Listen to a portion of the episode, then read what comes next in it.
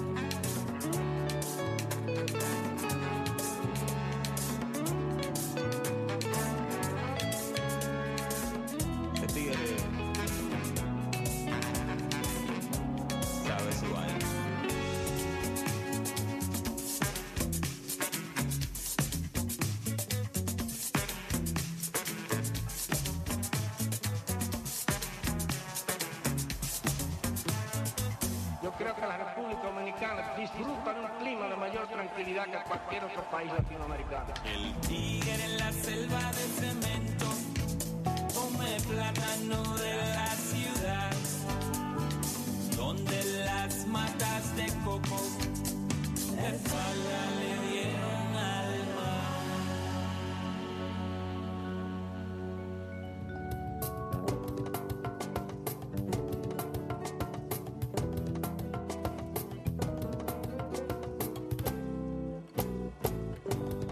Buenas tardes y bienvenidos a la República Radio, el segmento de hoy, Narrativas Urbanas.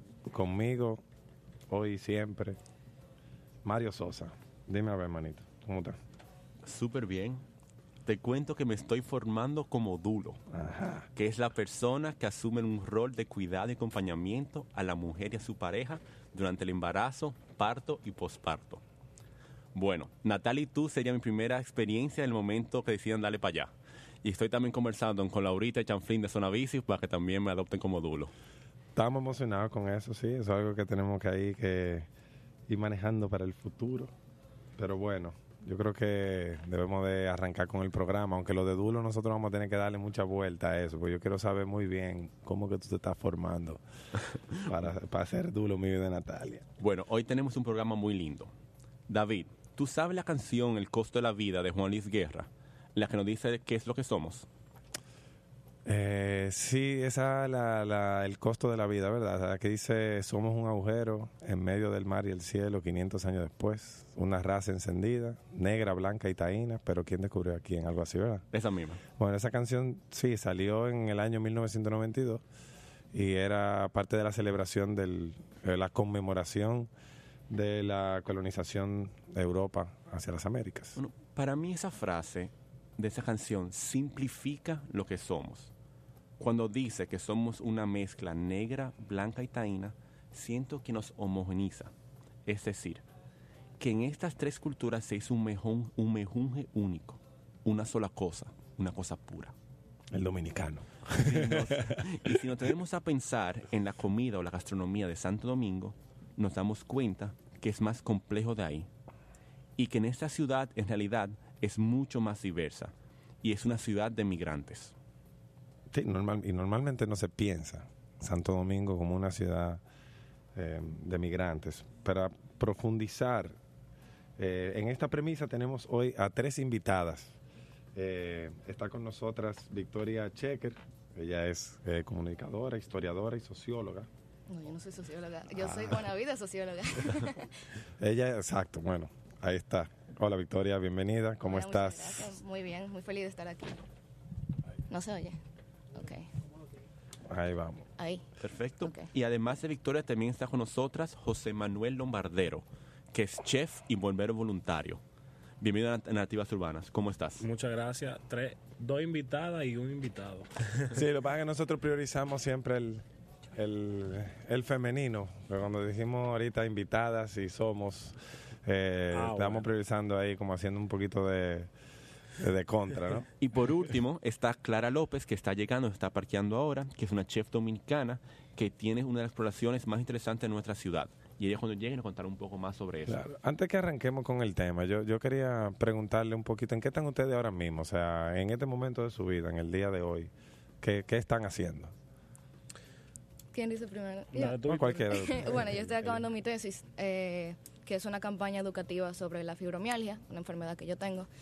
Eh, y luego mi plan es trabajar para ahorrar lo suficiente para yo estudiar en Europa, ya sea Austria o Alemania o Inglaterra.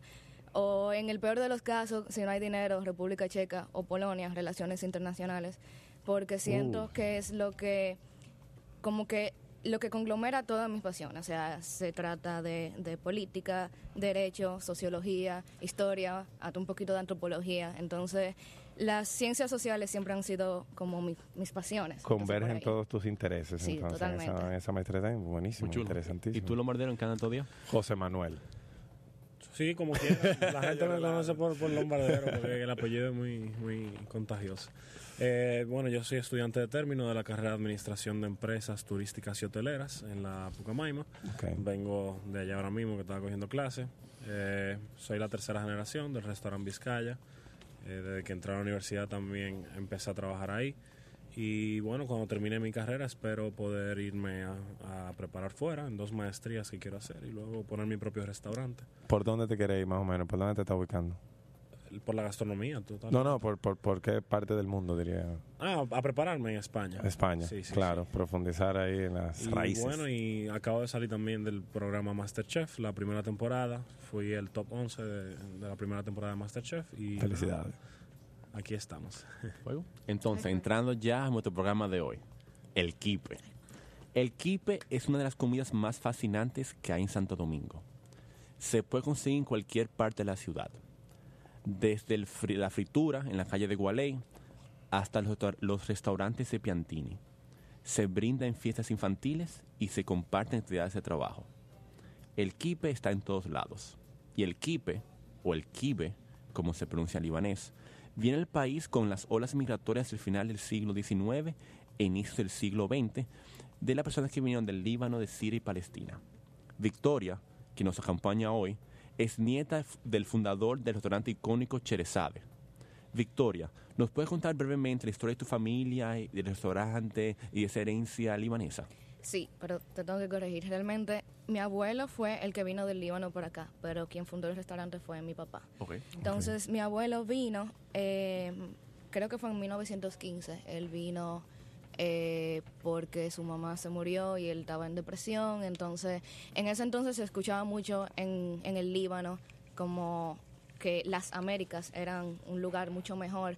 Eh, en esa época todavía estaba la presencia del Imperio Otomano y el Imperio Otomano era muy, o sea, era muy autoritario específicamente en, bueno, en todo, pero, pero gran parte era también con, con los cristianos. O sea, los cristianos realmente sufrieron mucha discriminación. Entonces, la gran mayoría de las personas que vinieron del Líbano para acá tenían que poner en su pasaporte que eran turcos, o sea, yo hacían algún acto corrupto que no sé, que podían en su, en su pasaporte como, como validar eso. Y entonces salieron de allá para acá con ese pasaporte y por eso en esa época, que me parece que fue en la época de Trujillo, que él abrió la puerta a muchísimos emigrantes, eh, se les conocía a los libaneses como los turquitos. Entonces, eh, nada, mi abuelo se murió, y le pregunta, ¿tu abuelo directamente a Dominicana pasó primero por algún otro lugar? ¿Pasó por Haití primero? No, él vino directamente, a Santiago. Es curioso porque hay, hay, hay una ola migratoria que, que, fue directo entró por Haití. Por Haití, ¿verdad? Y luego tuvo un momento de una migración pendular, es decir, que iba de un lado a otro. Como todavía hay familias que vienen de procedencia, que tienen relaciones comerciales y de vida, tanto en Puerto Príncipe como en Santo Domingo, Santiago. Sí. Entonces mi papá quería de alguna manera como homenajearlo eh, porque realmente él se murió un poquito, vamos a decir un poquito antes de tiempo. Los árabes son muy dados a fumar, entonces, o sea, incluso cuando yo fui a Arabia y tenía como 15 años y en los taxis era lo más normal del mundo que, que, por ejemplo, uno se montaba y el taxista como un gesto le ofrecía unos cigarrillos, yo con 15 años, eso fue un poquito alarmante, más delante de mis padres. Entonces, eh, él murió a causa de eso y mi papá sintió como la necesidad de alguna manera como, como no sé, inmortalizarlo. Y entonces eh, fundó le puse ese nombre porque él es muy dado a la literatura. Yo creo que de de hecho, yo heredé como mi amor a, a la escritura, al periodismo y todo eso. Y le puse Cherezade porque era su personaje favorito de las mil y una noches, que no sé si tú te sabes la historia de la princesa y todo eso. Fascinante porque es la historia de un hijo de un migrante libanés que con ese amor a la decencia de su padre, o la ascendencia de su padre, en un restaurante que dialoga, rescata, celebra esa gastronomía de ese lugar. Claro. En ese sentido, Victoria, hay un artículo tuyo fascinante que le fue así, fue te encontramos, que habla sobre los aportes de los migrantes libaneses a nuestro país. No para un poco al respecto, un chin de esas historias que tú nos comentabas, esas personas, esas personalidades que vienen de, de Líbano, de Siria, Palestina, que han hecho vida en nuestro país. Sí, yo creo que realmente, o sea, en general las emigraciones son, o sea, aportan mucho al país hasta cierto punto. Claro, todo depende mucho, porque si nos vamos a lo que está pasando en Europa, es un poco desbordado, pero siempre le agregan algún valor al país a donde, a donde ocurre. Eh, parte de esto, por ejemplo, los libaneses son famosos. Aquí han venido libaneses, sirios, jordanos, palestinos, etcétera, pero los libaneses en el mundo entero son muy famosos por destacarse de alguna manera u otra. Y específicamente en nuestro país, eh, los Azuri, por ejemplo, fundaron UNIBE. Eh, los Asim, la UCE y me parece, sí, también eh, el Instituto Nacional de Ciencias Exactas. Así que ha hecho, la OIM Así ha hecho un porte grande en la educación superior dominicana. Claro. Y uno de los mejores médicos también aquí son, son incluso palestinos o libaneses. Uno de ellos que puedo mencionar, eh, Víctor Atala, que es muy buen cardiólogo. También... Y que, da un poco la impresión, o sea, de que quizá en algunos aspectos, no, no en todo, pero no es una migración tan traumática como puede ser, o sea, no querer hacer el aporte y no poder entrar en la, en la estructura social en la cual tú estás tratando de insertarte y tener que seguir migrando, que eso también pasa con muchos migrantes. Pero también creo que fuera bueno hablar con esa relación, si desconozco, si cuando llegaron tuvieron ese trauma. Claro. Tal vez fue traumático en 1915 cuando llegó claro. Bueno, ¿qué te digo? Él vino como un adolescente a Santiago que no conocía nada, entonces... Que seguro no hablaba español. Exacto, no hablaba español nada. Y fue como, o sea, a puro golpe que lo aprendió y como él no se graduó de nada, él lo que hizo fue, él tenía habilidades como en costura y eso, entonces él se volvió, eh, ¿cómo se dice? Taylor. No, costurero. costurero. Sastre. sastre. Sastre, Se volvió sastre y con eso fue que pudo subsistir y luego se casó con mi abuela y bueno, ya imagínate, ya se volvió dominicano. Para mí la historia de la migración libanesa me toca de cerca. Mis primas son descendientes de migrantes libaneses. Y aquí quiero contar la historia de mi tía, que si bien mi tía, la hermana de mi madre, que si no es libanesa, cuenta la historia de cómo ella aprendió a hacer kipe crudo. Que lo digo aquí, lo digo públicamente, hace el mejor kipe crudo de esta ciudad, mi tía Minú. Yo no te creo, porque mira, eso es como de que si no está la foto, no pasó. si hay aquí que no hay kipe crudo... Tía, ya sabes, si estás si está escuchando, aquí todo el mundo quiere probar tu kipe crudo, pero vamos el audio de mi tía. Hola, El kipe crudo es una receta libanesa, árabe, y que varía eh, los ingredientes de acuerdo a la región. A mí me enseñó a hacerlo mi suegra, doña Amanda Jacín de Musa, y es un plato que se come cualquier día, a cualquier hora, y yo lo preparo con carne molida de cadera, con trigo, cebolla, sal y pimienta. Para mí lo más fascinante de este audio es cómo una persona, si mi tía se crió en la romana, junto con mi madre y mi tío, y sin embargo sin tener una crianza con, sí, con cultura libanesa, ya haya adoptado ese plato como parte de ella. Y creo que eso pasa con las culturas. Decir, cuando hay olas migratorias, se convierte parte de uno. Yo creo que cada vez que vemos un kipe, cada vez que nos comemos un kipo, pensemos que es el resultado de una migración, en este caso libanesa, que aportó y nos regaló, es un regalo de la migración y se ha convertido parte nuestro. Y para mí eso es lindo resaltar eso, ¿verdad? Y reconocer que cuando vemos un kipe es que somos migrantes. A mí lo que eso del kipe era lo que hablábamos cuando estábamos preparando el programa, es que está en todos lados a todas horas, en todos momentos. O sea, el, el kipe es como un comodín. o, sea, y es, o sea, y es delicioso. Eh, y, eso también que tú lo puedes encontrar en distintas partes de la ciudad, totalmente en cualquier colmado tú te encuentras con un kipe eh, o en una fiesta de, en el colegio en el colegio exacto o sea eso es muy interesante a mí cuando yo no lo tenía, no había dimensionado eso o sea como ese aporte una cosa muy interesante sobre las migraciones, pasando a Tino Bardero, que no todas las migraciones que tuvimos de España no fueron del 1500. Es decir, sí, muchos españoles en ese momento hasta se fueron de aquí y la, la migración fue más reciente. Es decir, una de las razones por las cuales las personas migran se ve a conflictos sociopolíticos que sean en su país de origen.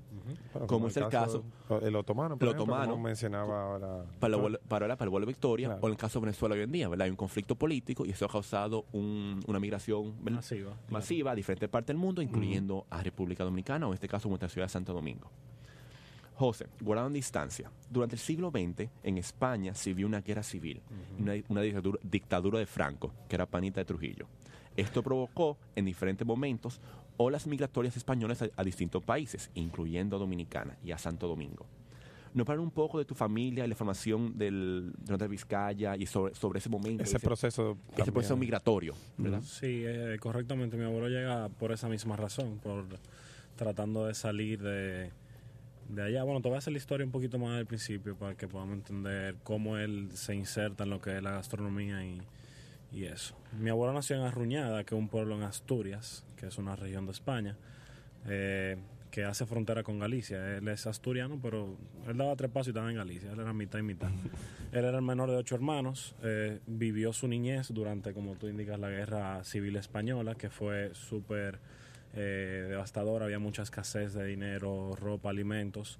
Violencia. sí, él de hecho tenía algunos hermanos peleando en la guerra. Eran siete hermanos y una hermana. Y él era el más pequeño de todos. Eh, y nada, siempre, pues, como él era el más pequeño, siempre estaba al lado de su madre. Em, ayudaba a los padres de él con lo que es la agricultura y, la, y él era pastor también de ovejas. Y nada, a los 18 años él tenía que elegir si hacía el servicio militar obligatorio, que era eh, que había en España, o la mina. Y él como ya al ver la mamá que siempre se mortificaba muchísimo por los otros hermanos que estaban en la guerra, él decidió no, no hacer el servicio militar y irse a la mina. Ahí entra la mina como guaje, que era el, el primer, el puesto más bajito de la mina, que el, que hacía de todo. Luego ahí pasa vagonero, que era lo que donde le, a lo que le ponían el carbón en el carrito. Luego pasa picador, y cuando estaba picando, él veía que las personas con, a muy corta edad, cuarenta y pico de años, empezaban a tener problemas respiratorios, se enfermaban, muchos se morían, y él decide salir de la mina. Y luego el, el, que era el dueño de la mina le dijo que no, que él le iba a, poner de capataz de la mina. Entonces él decide quedarse como capataz y no se tenía que involucrar tanto con lo que era el polvillo del carbón, que causaba silicosis y la gente se moría joven. ¿Eso es lo de pulmones? Sí, sí, lo de los pulmones. De hecho, él tiene 90 años y a veces cuando le da su gripecita se le siente. Aquí nos está indicando en cabina que tenemos que ir a comerciales, así que volvemos en un minuto con, continuamos con la historia, de, la historia de Lombardero. Y para que nos escuchan, nos pueden seguir en Instagram, arroba narrativas urbanas RD. Nos vemos en un minuto.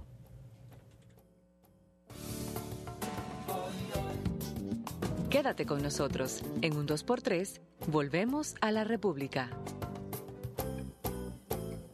Si eres dueño de un negocio, descubre todo lo que significa evolucionar con Azul. Esto va desde poder aceptar pagos con tarjetas y dispositivos móviles en tu comercio físico o vender desde tu página web con la seguridad, estabilidad y el servicio que necesitas hasta contar con herramientas innovadoras para mantener el crecimiento de tu empresa. Con nosotros cuentas con un aliado para cerrar siempre en azul. Más información en azul.com.do. Estamos en las redes como La República Radio en Facebook y arroba la Rep Radio en Twitter. Contacto Social, un programa hecho por profesionales del periodismo para servir a la sociedad dominicana. Contacto Social, cada domingo de 9 a 10 de la mañana. Contacto Social, una revista semanal de noticias, análisis y comentarios con los periodistas Luis García, Wilkin de la Cruz, Abigail Peña y Solangi Santana. Contacto Social, cada domingo de 9 a 10 de la mañana por la nota 95.7. Conoce de todo.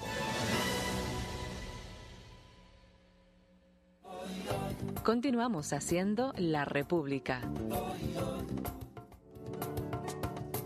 Estoy contigo, Julie. Buenas tardes. Bienvenidos nuevamente a Narrativas Urbanas. Eh, continuamos con nuestro segmento de hoy. Eh, José Manuel nos contaba recientemente sobre ese proceso migratorio de sus abuelos. De mi abuelo. De, mi de tu abuelo. Sí, mi abuela es dominicana. Ok. Entonces, nada, luego de ahí él eh, lo ponen de capataz en la mina dura un año como capataz de la mina. Esto en España. Sí, en España. Eh, pero luego de ahí él, como quiera, dice, no, no, que yo tengo que salir de aquí porque como quiera, o sea, te afectaba eh, todo ese tema en la salud. Y nada, entonces decide con dos compañeros de él arreglar sus papeles eh, por la relación amistosa que tenían Franco y Trujillo, como tú indicas. aquí se le prometió a muchos migrantes que tierras y propiedades, pues, a la agricultura, y él se motivaron por eso y dijeron, vamos para allá. Y era parte como de, una estrategia de Trujillo también, como de, hacer un poquito como más blanco. Eh, y, pero sí, pero también... La sociedad, digamos. Pero también era un tema de, intercambio eh, cultural, cultural y, comercial. agregarle un poco, por ejemplo, los asentamientos japoneses, eh, fueron los que trajeron el repollo, aquí no se conocía, ¿entiendes? Como que también hubo una ampliación de lo que era la, agricultura en el país. y una manera de ocupación del territorio también, en los lugares que son productivos de cosas específicas. Entonces, ¿los japoneses fue que tenieron el repollo para acá? Sí. Según, muy interesante. tengo entendido, sí, esos asentamientos japoneses, tipo en Constanza, bueno, tuvieron mucho, mucho mucha influencia en lo que fue la agricultura de este país. Así que ya saben, cuando están en un chimi, comiendo un chimi con repollo, ya saben, la, la, la gracia por esa, por esa ola migratoria. Entonces, ¿en qué año estamos hablando? ¿En qué año fue que vino tu abuelo? En el 55. 55, ok. Allá a finales de la En el 1955, mi abuelo con, con dos amigos arregla su papel, viene, no sabía, aquí él no sabía si hablaban español ni siquiera. O sea, él dijo, me voy para allá. ¿Y cuántos años tenía él en ese momento? Eh, wow, tenía 20 cortos. Ah, jovencito, bregando, bregando su caso. Sí. un adolescente. le deja todos sus ahorros a, a su hermana, a Secundina, que se quedó con la mamá. Y nada, prácticamente viene sin nada. Él vino con la ropa que tenía puesta y una muda en una fonda. Se, se tiró, se tiró a bregar. la historia de los migrantes. Salir, la historia de un migrante con los o sea, Salí a bregar. Yo he emigrado, yo vi cuatro años fuera en mi primera ronda de estudios. Es decir, David, tú también viste un tiempo sí, fuera. Sí, dos años y ocho meses. Sí, fue como un, un, tiempo transitorio completamente. O sea, era como de un lugar a otro sin, sin, sin tener, sin establecerme fijamente en eso. Es una locura. Así fue. Entonces él llega por, él llega por Santo Domingo y inmediatamente lo mandan a Baoba del Piñar, que había un asentamiento español allá. En Baoba del Piñar, cerca de Cabrera. Oh, Cabrera. Yo nunca he ido todavía. Cabrera, al norte. ¿Y tú, Victoria, tú Siempre he querido yo, yo, eso fue cuando me lo estudié, que descubrí que eso era un sitio aquí, porque yo tampoco lo... Yo, Así abuelo, que por Cabrera. Abuelo, dame el cuento, ah, Baoba del Piñar. Ok, déjame, déjame darle Google Maps a eso. y nada, eh, ahí él cortaba cisal, esa era la labor que, que, que ponía. El cisal es eh, de lo que se hace en las sogas. La soga de verdad, no, no la de nylon, sino la que como el cáñamo. Ajá. Eh, y eso era, te cortaba la mano porque un poco finito y filoso. Entonces había que cortarlo con cuidado.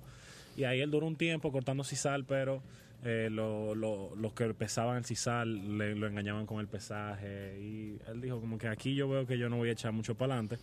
Y nada, salió de cortar sisal, compró unos ladrillos hizo un horno y se puso a hacer pan. Y arrancó con pan. Arrancó, arrancó con pan. Y nada, también iba al mercado y compraba racimo de guineo y lo vendía en su habitación, que había más españoles donde él vivía, porque eso era algo muy exótico para los españoles. Obviamente en España no había guineo en ese tiempo y mucho menos en tiempo de guerra. O sea, eso era para ellos un lujo. Claro, totalmente. Que una herencia nuestra de África, ¿verdad? africana. Interesante, ¿no? Como esas dos migraciones en diferentes momentos. Como que todo está en constante movimiento, ¿no? Hablando de movimiento, para mí también interesante que, por ejemplo, la, la misma gastronomía italiana, el ravioli, tengo que un dumpling que vino de China. Y mucha parte de la gastronomía francesa que usa la papa vino después de la colonización de Perú. Es decir, que lo que a veces creemos que algo fijo, algo puro, algo que vino de otro lado, son flujos. y como le llamamos, por ejemplo, dumpling a lo que hacen los, orientales o, al dumpling que se que, que, hace en San Pedro, o al dumpling que se hace en, en San Juan, etcétera. Bueno, siguiendo la historia, eh, cuando él montó su panadería, le iba muy bien, a la gente le gustaba mucho el pan porque no era el típico pan que, que se solía hacer aquí. Eh, y nada, empezaron a montar otra panadería copiándolo. Entonces él ahí se fue desmotivando porque vio que había competencia y que no era, o sea, él, como quiera le compraban más a él, según él me dice, pero realmente eso como que dijo, no, yo tengo que buscar otra Establecerse de otra manera. Y nada, decide irse para Baní, eh, del norte para el sur, se fue para Baní. Y como él era pastor en España, eh, y sabía, conocía bien los animales. Pastor de animales, no, de, no, de, no, de, no de iglesia. No, pastoreo, pastoreo de ovejas. Era pastor de ovejas. Y como conocía los animales y eso, decidió hacer una pequeña carnicería en un puesto que consiguió en el mercado y comprar animales para vender. Entonces él tenía una bicicleta, se enganchaba su chivo, así como te ven en la foto en internet, eso de verdad. y vendía su, vendía su chivo. Tremendo. Fascinante. ¿Y cómo llega de Baní a Santo Domingo? El, de Baní a Santo Domingo, él pasó en Baní, conoció a mi abuela, mi abuela Banileja, se casó con mi abuela. De ahí llegaron dos amigos españoles más de él y entre los dos amigos pusieron dos carnicerías más. Luego de ahí se, se, juntaron los tres y pusieron una bodega que servían comida al mediodía. Y, como una fonda. Sí, pero luego como eran tres, con la bodega, él dijo de nuevo, no, yo quiero incursionar mi propio proyecto. Se mudó a Santo Domingo con mi abuela. Y en la Duarte con París... Ve, ¿Dónde vivían ellos? ¿Tú tienes, tienes idea? De, en, Santo Domingo. Sí. Cuando se mudan aquí en la Duarte con París. Ah, en la Duarte con París. Sí, en la Duarte con París oh, vieron un edificio. Como el centro en ese momento. viviendo un, edificio y él dijo, oye, aquí yo puedo poner una pensión. Como él vivía pensionado cuando estaba en la mina, él vivía en una pensión de, españoles y conocía, él le ayudaba mucho a, las señoras que cocinaban en la pensión y todo eso, aprendió mucho con ella. Entonces él decide poner una pensión con mi abuela donde fuera de la pensión y vivieran españoles ahí, ellos le, le preparaban las tres comidas y se ofrecía cama. Y ahí vivían 40 españoles en esa pensión. Tremendo. O sea, que ellos se convirtieron también como, un, pues empezaron a recibir de alguna manera esos españoles también que, en aquel momento podían estar desubicados por la ciudad y necesitaban un lugar. Correctamente. Entonces, se, genera, se empieza a generar ya como una idea de... sí, que al final del día se convertían en familia por, por ser como compatriota y, y, vivir básicamente todo el mundo juntos. Eh, y duraban mucho tiempo. Pero luego esos españoles que vivían en la pensión eh, fueron ya desarrollando su propio proyecto, ya compraban sus casas o alquilaban entre varios. Y él decide dejar la pensión para no tener que como reingresar otro tipo de gente que él no conociera porque ya había una relación. ¿Y en qué momento entonces? Eh? En, el, en el 61, él cuando, ah, cuando vende la pensión, él tenía también carro de concho, mi abuelo. También tenía carro de concho. Tenía un carro de concho y después compró dos más. Y luego en el 61, la familia Paliza, que fundó el restaurante Vizcaya en el 55. Eh, era una familia vasca, por eso es que se llama Vizcaya, porque la bahía del Vizcaya en, el País Vasco, en España. Interesante. Entonces, eh, al morir Trujillo, ellos, eh, poco concernado de la, concernado, de la situación del país, de qué iba a pasar, deciden salir del país y venden el restaurante. Mi abuelo se entera y lo compra en el 61. Fascinante. Entonces ahí es que mi abuelo adquiere el restaurante Vizcaya, que era se llamaba Bar Restaurant Vizcaya, que de hecho los otros días, un dato muy interesante, yo estaba arreglando una, bueno, viendo, había una bocina que no, que no sonaba en los plafones del techo. Y yo iba a ver si era que se les zafó el cable o algo. Y quito el plafón y me subo en una escalera. Y encima del plafón están las columnas de la estructura original. Claro, porque es un edificio, claro y una de las columnas tiene el letrero original Bar Restaurant Vizcaya. Uy, pero eso y que... ahí le tiré una foto y cosas, pero me, Sí, fue ese algo- edificio fue algo es- especial. es un edificio muy interesante realmente. O sea, eh, tiene alrededor de que como 50 años. Muchísimo más. El restaurante tiene 63. Oh, wow. Y está entonces en la San Martín, San Martín con Conductor Delgado. Exactamente. Y te sigo contando un poco. Él compra el restaurante. No sé si te han ido. Él tiene muchas ventanas el restaurante. Todas esas ventanas eran puertas. Por Claro, ahí, porque era- bar restaurante, era más un bar cafetería. Como Había tipo, una barra. tipo barra payán. Imaginemos barra payán. Ajá, Pero con puerta. Sí, sí, sí. Barra de no, payán. no, abierto. No, sí, abierto, barra payán, Así que, totalmente. así que Vizcaya era antes como Barrapayán. Sí, era un que servían comida, no, no. Más tipo cafetería. Sí, pero era más tipo Pero- cafetería pero y, y nada. Entonces, al llegar con mi abuela, eh, amplié un poco lo que el menú, ingre- eh, introduce muchos platos españoles que también había eh, y lo formaliza más como un restaurante con comida también criolla por parte de mi abuela, que es excelente cocinera. Mi abuela cocina muy bien. Y nada, entonces ahí ya fue implementando lo que era eh, la barra y de- después decidió cerrar las puertas y luego con mi padre se hacen lo que son las divisiones de los salones y se van introduciendo otros platos, otros estilos, pero fue el primer restaurante español en la República Dominicana. Eh, y el resto, o sea, la constitución de- del sitio como restaurante la hace mi abuelo. Ok. Em, Para mí fascinante, como personas que migraron hace, migraron hace mucho tiempo, como los abuelos de Victoria y Lombardero, hacen nuestra ciudad lo que es hoy Santo Domingo. Es decir, todas esas personas que vienen de diferentes lugares hacen lo que es Santo Domingo. Y entonces creemos que necesitamos una política migratoria que celebre esas migraciones que nos enriquecen. que las pueda gestionar. Sí. Sí, que gestione eso. Y que, que, no, que, que nos fortalece. Y Santo Domingo es hoy lo que es hoy por todas esas olas migratorias. Tanto personas que vinieron del campo, gente que vinieron de, de China, de Japón, de otras islas del Caribe, como los Guiloya, ¿verdad? Los. Jocolo. Sí, hay, hay una herencia también cultural taína, ¿verdad? Sí, creo que tenemos una, una herencia bastante importante que es lo que nos hace hoy. Entonces, creo que como ciudad nos conviene seguir teniendo migrantes. Nos conviene seguir teniendo gente como los abuelos de ustedes que vinieron sin nada y josearon. Me recuerdo que el otro día estaba en una feria y conocí a un joven que hace una, una miel orgánica y él es de Guadalupe. Aquí hay personas bregando de todas. Mira el mío Paulón, que es el dueño del restaurante Papa Upa. Sí, Paulón no, lo pudimos tener aquí hoy. casi Pablo, le- mejórate. Le, le dio gripe, pero la cosa importante es Pau. Pau es artesano, es artista. Y vino a los 18 años en Taiwán a estudiar medicina. Luego se va a Chabón a estudiar arte, consigue su beca, se va a, A Nueva York, a. Nueva York. Mm. Y después vuelve para atrás a un restaurante que para mí el mejor restaurante vegetariano que tenemos en Santo Domingo. que donde toda la- todos lo- los elementos del restaurante, es decir, la verja, la mesa, la cosa, lo hace él. Él lo diseña la todo. barra, todo lo, lo Todo fue hecho él. Y Pau es un migrante. Sí. Y creo que no hay nada más lindo que lo que él ha creado aquí en Santo Domingo. Te amamos, Paupi. Ent- Entonces, ¿qué ustedes creen? ¿Ustedes creen que Santo Domingo se tiene que seguir enriqueciendo de estas, olas migra- de estas olas migratorias como las que vivieron sus abuelos? Como por ejemplo ahora la, la- lo que está pasando con, con la migración venezolana. Ahora la cachapa, o sea, se ha convertido en algo que, que tú puedes ya en- encontrar los ingredientes específicos para, para prepararla en el, super- en el supermercado. Eso antes no era tan como una práctica tan común aquí. Y la arepa está en todos lados también. Y la arepa arepa está entonces, todos tremendo. Sí, yo, yo considero realmente que, que ca- que cada cultura tiene mucho que aportar y, Claro. y realmente enriquece al, al final de cuentas lo que, lo que es nuestra, nuestra identidad. Sí, la migración ha empezado, o sea, desde que el hombre es hombre. Es como parte de la naturaleza del Claro, ser humano, claro. Entonces, eh, siempre traen tanto consecuencias positivas como negativas, pero yo creo que específicamente en nuestro país, has- o sea, siempre ha trabajado para bien.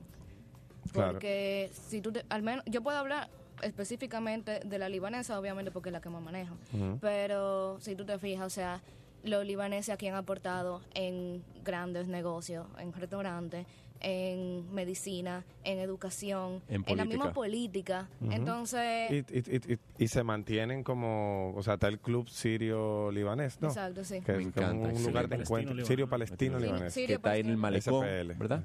Está en el malecón de la Avenida España. en el malecón. No, libanés, sirio, palestina, yo creo que. Libanés, Sirio-palestino. Algo así. Bueno, sí, hay en la, en la George Washington Entonces, con, bueno, Como no después, Italia. después de la como- Núñez, ¿verdad? No, el, No, el no, malecón. no, Antes, antes, antes, antes. Es como por la altura de la Italia. Por ahí, ¿verdad? Sí. Yo tengo entendido que es por la 30 de mayo. Fuego, pero lo importante es que... pero Está en Google Maps, Está ahí, está ahí. ah, usted lo Lo busca, googlea, lo Bueno, googlea. eh, lo googlean ahí y ya resuelve ese problema. No, pero quería preguntar, ustedes como, eh, ya como chefs, eh, ¿Cómo, ¿Cómo, gestionan esa, esa, por ejemplo, influencia que ustedes pueden recibir de otro plato? Por ejemplo, yo estoy comiendo una comida española y de momento a otro me encuentro con un, qué sé yo, con un, no sé, pues voy a puedo decir una tontería, pero con un cilantro que lo estoy probando en otro plato y digo, espérate, espérate, aquí hay algo como una relación. Sí, o sea, como la mezcla de gustos, porque también son, por ejemplo, la comida. Ejemplo más fácil. La comida africana es súper picante. El locrio y la paella, o sea, claro. Entonces, ¿cuál es la diferencia? ¿El azafrán? No, obviamente sí tiene, sí tiene diferencia de ingredientes, pero, o sea, yo lo, yo lo, yo lo entiendo como una, como una adaptación, ¿entiendes? De, Ajá, sí, sí, sí. Déjame tratar de hacer eso y con lo que yo tengo. Y el locrio. eso es súper interesante porque así es que nacen muchísimas creaciones dentro de la cocina. El o sea, locrio evolucionado, porque un locrio de arenque o un locrio de bacalao, eso es una cosa. Y no sé, por ejemplo, no hay bacalao, o sea, se hace algún plato con bacalao en, tipo eh, tipo paella. Eh, no como bacalao tipo paella, no, pero en España se consume muchísimo el bacalao. Muchísimo, muchísimo. De hecho, en, el restaurante uno de los platos que más se vende son el bacalao a la vizcaína, eh, bacalao con garbanzos, que es como un estofado. Y todos esos platos son españoles y la gente lo, lo ha aprendido a consumir y le gusta mucho. Y obviamente lo bacalao a la criolla, también hecho guisadito, como se come aquí. también.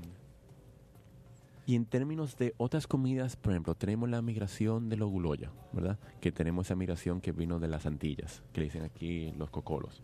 Que está la, la, influencia del coco, ¿verdad? El coco que vino en los platos. ¿Qué otros platos te sientes que han penetrado, se ha hecho parte de la dominicanidad? Bueno, ¿Qué te puedo decir? Por ejemplo, los pasteles en hoja también. ¿Dónde viene o sea, Los pasteles en hoja eh, es un tipo de cocción que viene, o sea, desde, la cultura asiática y, que está presente en toda la cultura americana, con el, por ejemplo, el tamal en Centroamérica. Eh, básicamente es eh, un estilo parecido de cocción y es lo que hoy vemos en los restaurantes de, alta cocina que, hacen cocción subí o al vacío. Mm, esa, o sea, yo, yo entiendo ese tipo de cocción como algo que se deriva de eso, de, de, cocinar los alimentos envueltos en, algo que, los proteja y a temperatura eh, relativamente baja. Okay. Hay algo que yo creo que yo debería declarar. Okay. Eh, la gente siempre lo ve como un restaurante árabe. Okay. Eh, yo creo que gran parte de eso tiene que ver con la, arquitectura. Que eh, bueno, antes de que se vendiera era un restaurante con arquitectura muy marroquí. Quería representar como un castillo marroquí. Eh, y si bien sí habían varios platos árabes, al principio cuando se abrió, se abrió con ese propósito, pero por lo que me contaron, o sea, toda mi familia, el pueblo dominicano no estaba como tan abierto a la idea de abrirse a, otras gastronomías. Entonces lo tuvieron que hacer un poco más amplio. Entonces pasó de ser árabe a ser mediterráneo. Entonces la gente se quedó como... la oferta. Eh, claro, sí, porque, por ejemplo, recibió un poco de o sea, recibió poco apoyo de parte de la comunidad árabe porque los árabes son muy dados a que la familia y que la cocina de mi mamá es la mejor cocina y que la de mi abuela. Entonces ellos llegaban. Bueno, la de mi tía la mejor. yo creo que eso pasa en todo, algo como el italiano. Yo no me pensé como en una abuela italiana diciendo, no, pero yo la pasta, lo menos. Entonces, eh, ellos como que se, se desilusionaron un poco porque era como que, wow, o sea, esta gente son las que están supuestas darnos el buen feedback de decir, no, podemos mejorar esto, podemos hacer esto de tal manera. Y en vez de, de crear como una comunidad donde todo el mundo se ayuda, era mucha crítica. Entonces, lo más competencia. sí, entonces lo que hicieron fue que prefirieron abrir un poco más como la oferta. Entonces, de pronto había también comida italiana, habían algunos platos españoles y así. Y la familia extendida, o sea, comía, se acercaba más al cerezá de los amigos, etcétera, o sea, como... Eso mismo pasó también en Vizcaya, o sea, eh, mi abuelo empezó con, con, comida española más que todo, pero luego hubo, hubo que introducir los platos criollos y también después de ahí un poquito de de lo que es internacional. Hoy en día en el menú tú puedes encontrar crepe, pasta, eh, incluso tachofán, ¿entiendes? Porque la gente lo pide y, no todo el mundo quería comer comida española. Claro, se, reduce como la especialización de los restaurantes y se abre un poquito más para poder funcionar en el mercado. Bueno, vamos a hacer una pequeña pausa y en breve regresamos. Quédate con nosotros. En un 2x3, volvemos a la República. República Digital Educación ya es un hecho y se convertirá en una herramienta educativa moderna un soporte importante para nosotros los docentes, con el fin de que las TICs impulsen la mejora del proceso de enseñanza y un recurso para el abordaje de las competencias fundamentales, para así lograr en los estudiantes mejores resultados, convirtiéndolos en críticos, analíticos y reflexivos. La tecnología ha llegado a contribuir a que las aulas sean espacios más divertidos y educativos. Hoy dejamos atrás la escuela de lápiz y papel y entramos a una nueva escuela de computadoras y contenidos digitales. Esta es la era de la República Digital. Ministerio de Educación. Estamos en las redes como La República Radio en Facebook y arroba la Rep Radio en Twitter. ¿Sabes cuáles son los síntomas de la diabetes? ¿Conoces sus principales causas? Aprende todo sobre diabetes en Hospital de la Diabetes Radio. Educación, prevención, nutrición, ejercicios y mucho más. Hospital de la Diabetes Radio, todos los sábados a las 2 de la tarde por la nota 95.7.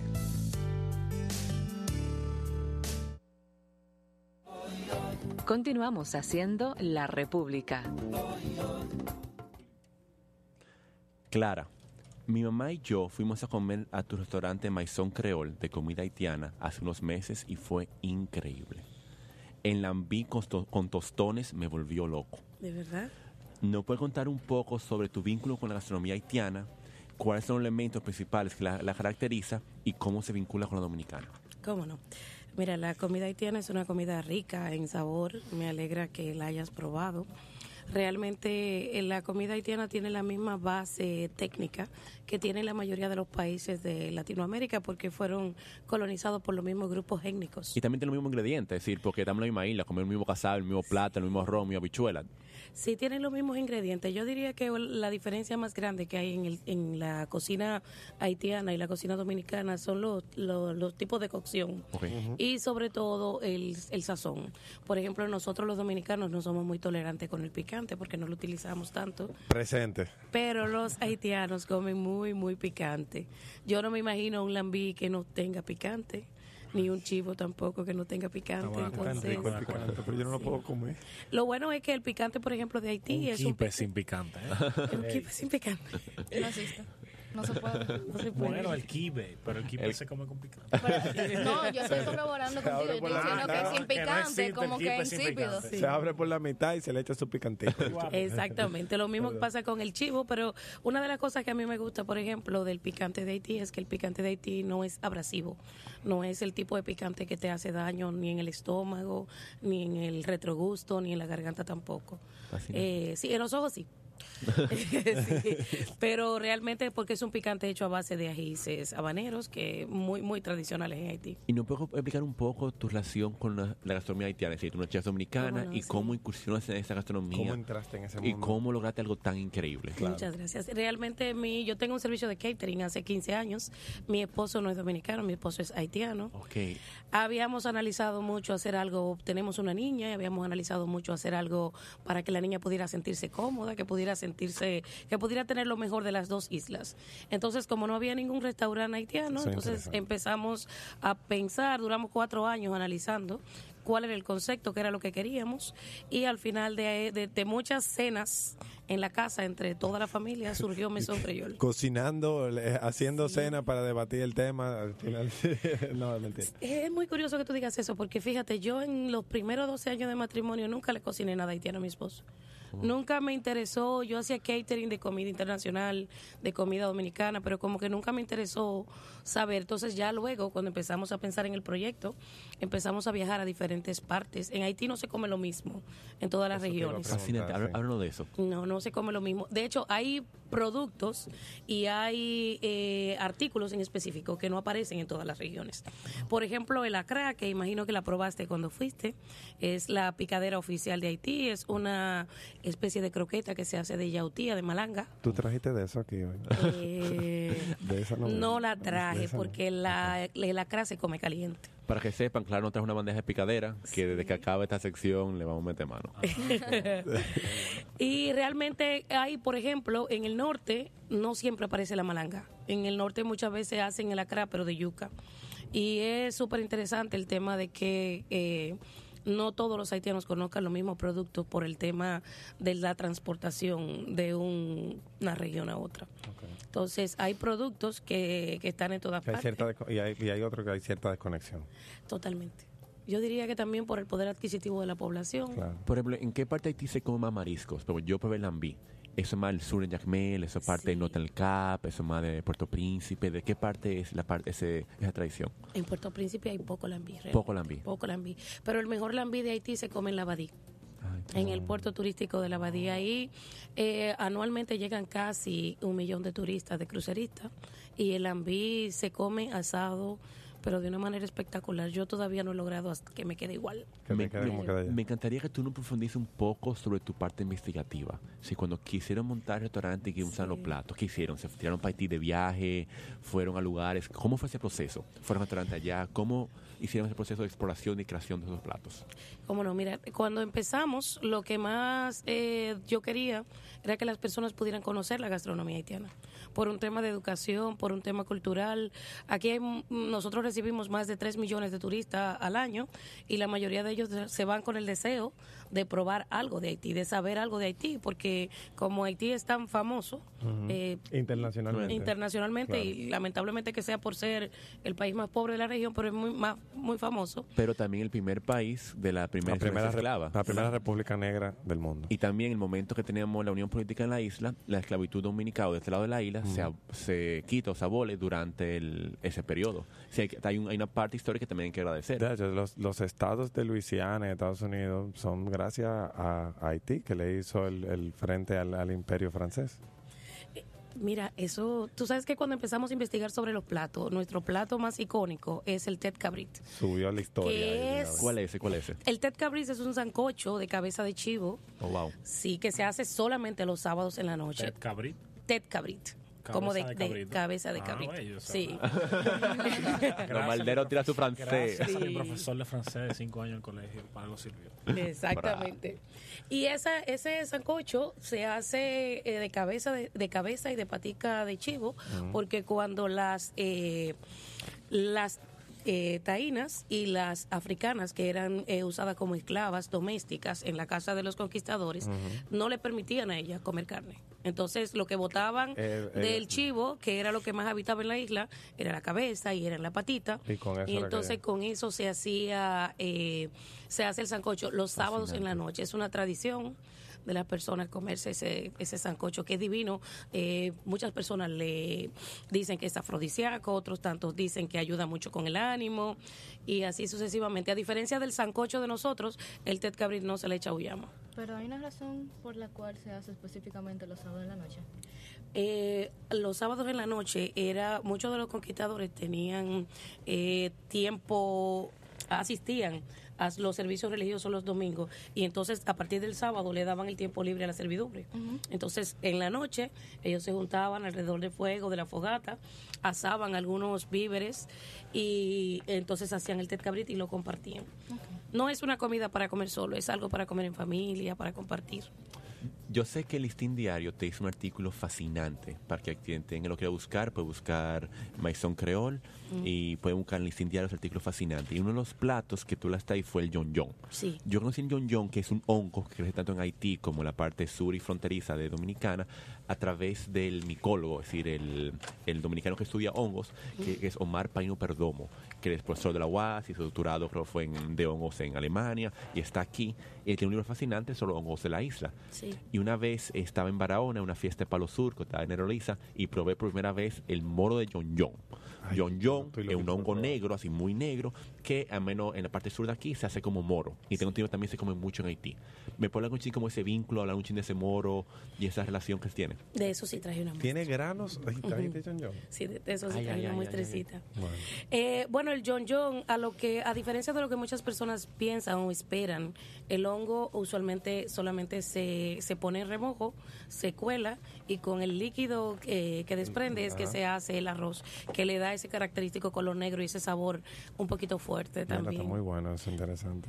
Algunas, en algunas provincias que donde se produce más, lo cocinan también con el cerdo, con la carne de cerdo, como cocinamos nosotros la berenjena, y lo cocinan también solo, pero es un plato muy costoso porque el john cuesta mucho. De hecho, eh, hay mucha preocupación ahora, porque al ser endémico se tiene mucho miedo de que no siga, no se siga la producción y que no se encuentre más. Sí, porque es silvestre, ¿no? Totalmente, Wow. totalmente. Es- La trufa, la trufa de Haití.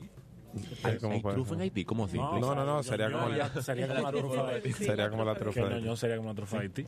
Y una cosa muy interesante del artículo, hablando de comida épica, nos habla un chin sobre la sopa de uyama, ¿es? Sí, la suyumón. Yumón, ¿qué es eso? Hagamos un chin de eso. Suyumón. Su- su- suyumón. Eh, por alguna razón que todavía yo no he encontrado en la historia a los eh, esclavos y colaboradores de, de las fincas y de las parcelas, no se les permitía utilizar la uyama.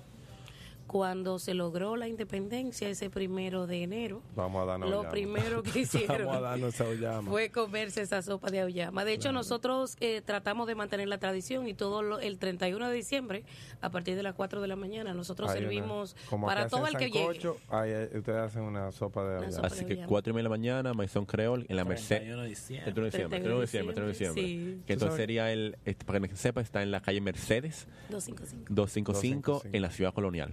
¿Sabes qué? Hay una, hay una cosa, yo, la verdad es que yo, bueno, yo soy dominicano y tengo 35 años viviendo aquí, o sea, desde que nací. Y es muy poco lo que yo conozco de la, de la gastronomía haitiana. Por ejemplo, el John John me estoy enterando recientemente. Y, me pongo a pensar y como, cómo es la oferta de, restaurante haitiano en, en la ciudad. O sea, hay un tema con eso, hay, hay una dificultad de exhibir la comida, porque una de las, o sea, una de las olas migratorias más fuertes que nosotros recibimos eh, eh, es la haitiana, y, y sin embargo no, si bien puede ir a influenciar algunos platos dominicanos o que casi lo mismo, son los mismos ingredientes. El chenchen es lo ¿Qué mismo que allá? ¿no? ¿Verdad? El chenchen es lo mismo. Se, similar. se- se cocina diferente. Ah, pero- Sí. Entonces, o sea, veo como que cuál es la oferta en la ciudad de Santo Domingo de, de comer, aparte de, de Mesón Creol, de, de comer comida, de encontrarse con platos típicos. No, no, hay poca, hay pocas ofertas. Eso, es una tragedia, para mí es una Ah, tragedia. Sí, hay muy pocas Es- ofertas. Tiene un potencial turístico, tiene un potencial integrador de las comunidades migrantes.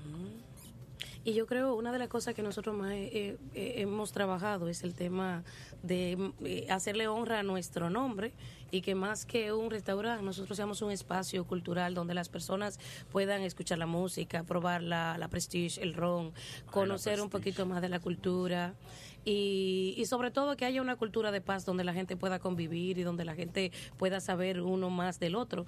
Porque de hecho la gastronomía dominicana eh, tampoco existe en Haití. ¿Tú tienes prestigio? hay poca presencia de gastronomía dominicana en Haití. Yo diría que ninguna. Fascinante. Tremendo. Yo diría que A pesar que ninguna. estamos en la O sea, misma isla. Estamos estudiando. como realmente segregados. Totalmente. A pesar O sea, de que tenemos un vínculo comercial ah, inmenso, cultural. Sí. Y hay cosas, por ejemplo, tan icónicas para nosotros y tan tan deliciosas y que están tan dentro del corazón de los dom- dominicanos como la bichuela con dulce Ay. o como el pastel en hoja, que no hay manera de que los haitianos la coman. Y pues allá se come kipe. Sí, kiwi. Ah, Sí, sí. el Mira, yo, te quería- yo estaba esperando que tú acabaras la idea para precisamente preguntarte cómo los libaneses vinieron tanto a República Dominicana como a Haití. ¿Hay algún tipo de presencia libanesa allá en cuanto a la gastronomía? Hay, había de hecho un restaurante que estaba en Pechonville, pero lo quitaron ya. Eh, Pechonville tiene muchos restaurantes franceses, de hecho hay uno chino también. Eh, casi todos los restaurantes que hay en Pechonville son de, de gastronomía internacional. fascinante como el kipe, el kibe o el kipi, ¿cómo se llama? El, kiwi nos une a la isla completa. Mira, ya el- estamos el llegando. kipe como, como comida integradora de, de comunidades. Entonces ya estamos llegando ya al último minuto del programa. Creo que quiero apuntar que ha sido fascinante eh, cómo hablamos hoy de lugares como el Vizcaya, que está allá en la de la San Martín con Delgado, sitio como Cherezade, que todavía tiene un puesto en la Roberto Cotoriza, entre López de Vega y Tiradentes. Ahora tenemos la cafetería, Cafetería, que queda justo frente a la Yamaha. Ya y sabe. ahí todavía se pueden conseguir equipos. Ahí está, ya tenemos Mason Creole en la Merced, es decir, nuestra ciudad cuando la vemos está llena de historias de migrantes. Todas las historias que contamos hoy están en nuestros platos, están en el kipe, están en el, en el locrio, están en la comida haitiana de la zona. Es decir, todas esas historias migratorias son Santo Domingo. Y queremos aprovechar para dar las gracias a la República Radio por alojarnos en su programa, en especial a Natalia Mármol, mi líder política, a Jolie Ventura, a Julie, a María Fernanda González por su trabajo tras escena. Gracias Victoria, gracias Clara, gracias José, Manuel, Leonardo, Valero, Julie. Julie lo controle. Ah, Julie lo controle, guau, guau, guau, por su presencia aquí de hoy. Si quieren compartir el programa de hoy, pueden encontrar el enlace en nuestra página de Instagram, arroba narrativas urbanas rd, y decirnos qué les pareció. A continuación, le invitamos a disfrutar el programa sin tacones ni corbatas, aquí en el 95.7 La Nota.